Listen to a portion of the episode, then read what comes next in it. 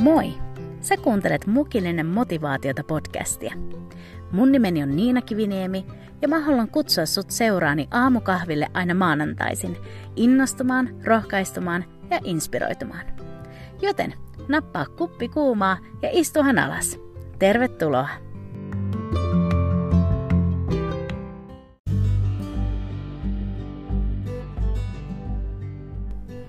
Hello taas! Ihanaa uutta viikkoa! Hei, kiva kun sä oot tullut kuulolle. Mä oon oikeasti niin innoissani tästä adventtisarjasta, joka meillä on meneillään. Viime maanantaina me startattiin ihan sillä selkeällä sanomalla, että mistä on joulussa kyse. Ja oli niin innostavaa ja koskettavaa lukea teidän lähettämiä palautteita tuosta jaksosta.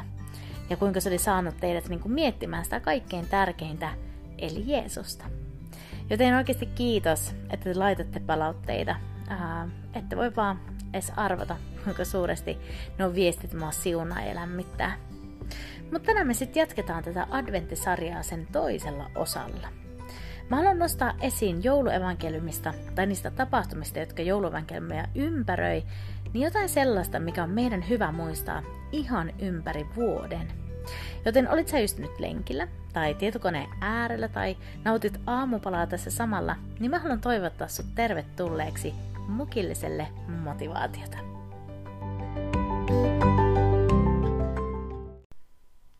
Ootko koskaan miettinyt sitä, että mikä sai Jumalan valitsemaan Marian olemaan Jeesuksen äiti?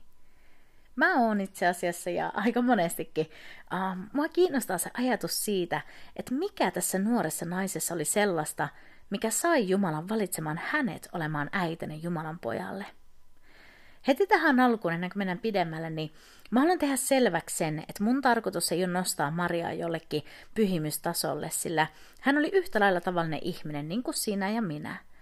Mua kiehtoo kuitenkin ajatus siitä, että mikä teki hänestä niin sanotusti ehdokkaan tähän tehtävään, johon Jumala oli hänet valinnut. Ja että onko Marian elämän tarinassa jotain sellaista, mistä me myös voitaisiin oppia, ja jotain sellaista, mikä voisi olla inspiraationa ja rohkaisuna tähän päivään. Tänään mä haluan jakaa muutaman ajatuksen siitä, mitkä mulla on noussut niin tutkimalla Marian elämää ja sitä, mitä Raamattu hänestä meille paljastaa. Ja kuten mä jo sanoin, niin Maria oli ihan tavallinen ihminen. Hän oli hyvin nuori, ja eri teologien mielipiteet Marian iästä vaihtelee siitä 11-16 ikävuoden välillä, mutta oli niin tai näin, niin on kyse nuoresta teinistä. Maria oli kotoisin Nasaretista ja hänet oli kihlattu Joosefille, joka oli Daavidin sukua. Ja siihen aikaan ja tuossa kulttuurissa kihlautuminen ja avioituminen tuon ikäisenä niin ei se ollut mitenkään outa, vaan aivan tavallista. Mutta siis Raamattu kertoo, että niihin aikoihin, kun Maria ja Joosef oli vasta kihloissa eikä vielä naimisissa, niin Jumalan enkeli, enkeli Gabriel, ilmestyy tälle neitsyt Marialle. Ja mä luen teille tässä tämän kohtaamisen, joka löytyy sieltä Luukkaan evankeliumin ensimmäisestä luvusta. Siellä kerrotaan meille näin. Ja tullessaan sisälle hänen tykönsä, enkeli sanoi, terve armoitettu, Herra olkoon sinun kanssasi. Maria hämmästyi suuresti näistä sanoista ja mietti, mitä tämä tervehdys mahtoi merkitä. Mutta enkeli sanoi hänelle, älä pelkää Maria, sillä sinä olet saanut armon Jumalan edessä. Katso, sinä tulet raskaaksi ja synnytät pojan, ja sinun on annettava hänelle nimi Jeesus. Hän on oleva suuri, häntä kutsutaan korkeamman pojaksi, ja Herra, Herra Jumala antaa hänelle Daavidin, hänen isänsä valtaistuimen. Hän hallitsee kuninkaan ja Jaakobin sukua iankaikkisesti, eikä hänen valtakunnallaan ole loppua. Mutta Maria sanoi enkelille, kuinka tämä voi tapahtua, kun minä en miehestä tiedä. Enkeli vastasi hänelle, pyhä henki tulee päällesi ja korkeimman voima varjoaa sinut. Siksi myös sitä pyhää, joka syntyy, kutsutaan Jumalan pojaksi. Myös sukulaisesi Elisabet odottaa poikaa vanhalla iällään. Hän, jota sanottiin hedelmättömäksi, on kuudennella kuukaudella, sillä Jumalalle ei mikään ole mahdotonta. Silloin Maria sanoi, minä olen Herran palveletar, tapahtukoon minulle sanasi mukaan. Ja enkeli lähti hänen luotaan.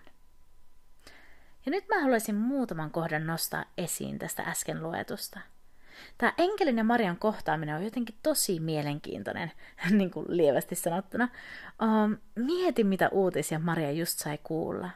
Hänet oli valittu synnyttämään maailmaan tämä Messias, jota juutalaiset oli odottaneet vuosisatoja tai vuosituhansia. Ja nyt tässä oli tämä nuori Maria, joka oli valittu tehtävään olemaan äitinä tälle Jumalan pojalle, Jeesukselle.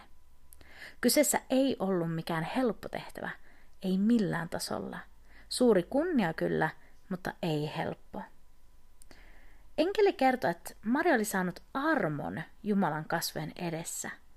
Kreikaksi tämä sana on karis, mikä tarkoittaa hyväksyntää, suosiota. Ja jotenkin tuo sana hyväksyntä on musta hyvin kuvaava. Se kertoo siitä, että Maria oli saanut hyväksynnän Jumalan kasvojen edessä.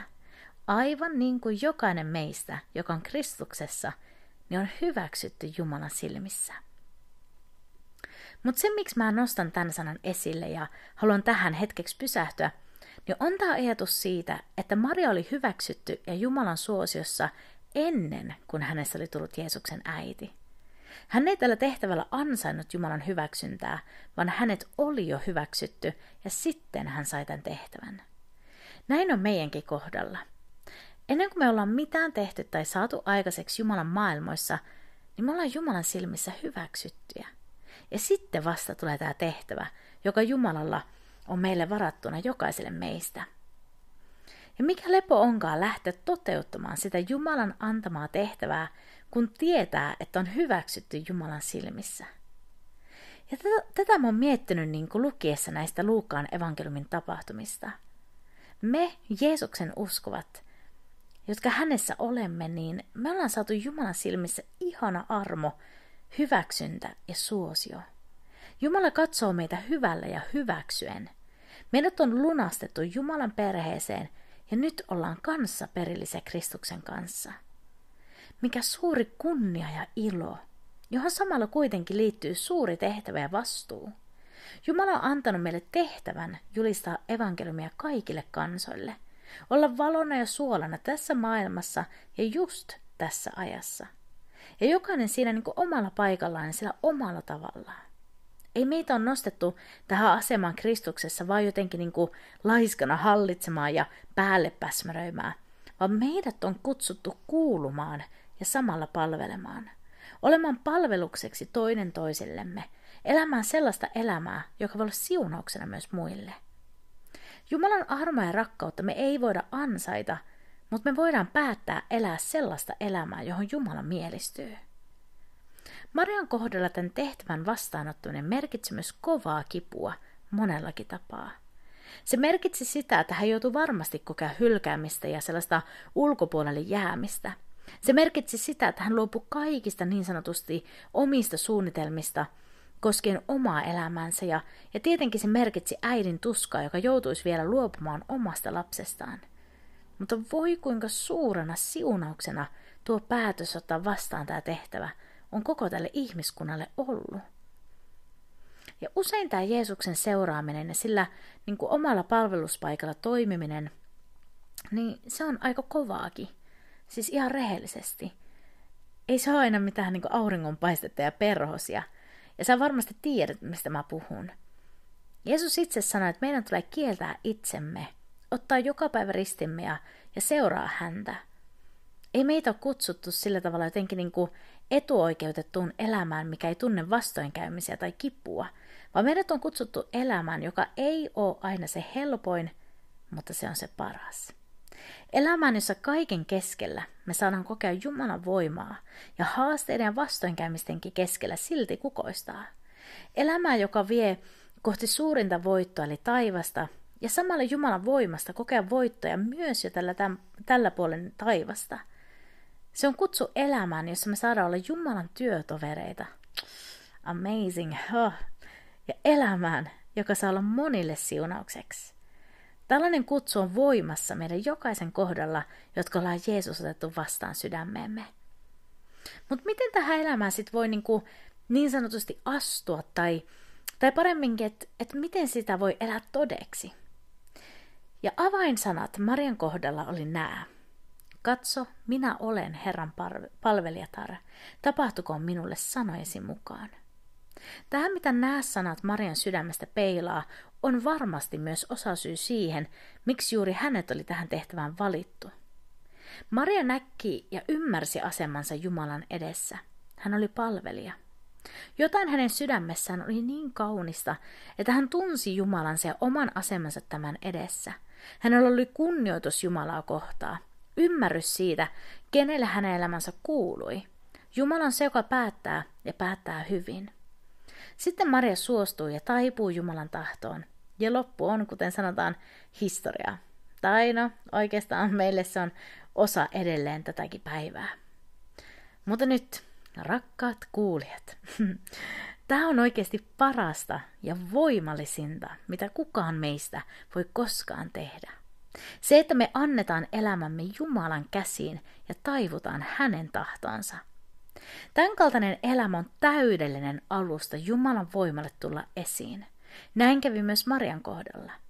Hänen Jumalan tahtoon taipunut elämänsä toimi alustana sille, mitä Jumala kykenee yhden ihmisen kautta tekemään, joka on hänen tahtonsa taipunut. Oi että, mä niin rukoilen, että mun sydän olisi tällainen. Että mä olisin valmis taipumaan siihen, mitä Jumala on mun elämän varalle suunnitellut, vaikka se tarkoittaisi sitä, että se ei näytä siltä, miltä mä olin niin omassa päässä suunnitellut tai kuvitellut. Että mä olisin valmis elämään sellaista elämää, mikä olisi oivallinen alusta Jumalan voimalle toimia ja hänen nimellensä tulla kirkastetuksi. Oi että, olkoon tämä meidän kaikkien rukous.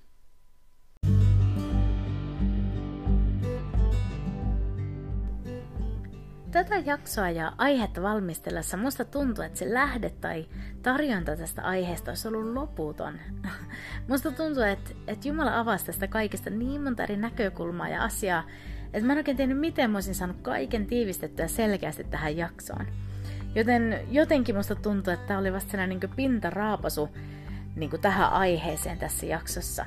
Mutta mut se, mitä mä rukoilen, että sä sait irti tästä kaikesta, niin on se totuus siitä, että Kristuksessa me ollaan hyväksyttyjä Jumalan silmissä jo ennen kuin me ollaan mitään tehty. Mutta sitten Jumala on antanut meille myös tehtävän ja kutsun, jota me saadaan pyhän voimassa ja omalla paikallaan toteuttaa. Ja me saadaan olla siunauksena myös niille, jotka on meidän ympärillä ja niillekin, jotka tulee sitten sieltä meidän jälkeen. Ja sitten vielä tämä, että et muistetaan, että ei ole mitään rajoja sille, mitä Jumala voi tehdä yhden ainoan sellaisen ihmisen kautta, joka on Jumalan tahtoon taipunut. Me nähdään tämä niin selkeästi Marian elämässä ja hänen halukkuudessaan olla Jumalan käytössä. Elämä, joka on antautunut Jumalan tahtoon, on voimallinen. Me nähdään raamatun lehdillä monia ja, ja kautta historian sellaisia ihmiselämiä, joiden kautta Jumala on tehnyt ihmeellisiä asioita vain siksi, että he on päättänyt antaa koko elämänsä Jumalan tahdon alaisuuteen. Näillä ajatuksilla ja näillä sanoilla mä haluan siunata sua tällä viikolla ja mä toivon, että kaikki innostaa sua myös sun uskon elämässä ja Jeesuksen seuraamisessa. Ja hei, tiedätkö, tällä viikolla Mukillinen motivaatiota podcastin Insta-tilillä laitaan historian ensimmäinen podcast-arvonta okei, ei historian ensimmäinen podcast-arvonta, mutta mun podcastin historian ensimmäinen arvonta. Ja mä toivon, että sä, sä seuraat siellä mukana mukillinen motivaatiota Insta-tilillä ja seurailet sitten, että milloin tämä arvonta lähtee käyntiin. Ja, ja mä toivon, että voitaisiin jotain hauskaa sit siinä samalla keksiä. Mutta hei, um, mä toivon sulle oikein paljon siunausta ja ensi viikolla me palataan sitten taas seuraavaan osaan tätä adventtisarjaa. Joten, oot siunattu, ollaan kuulolla. Moikka!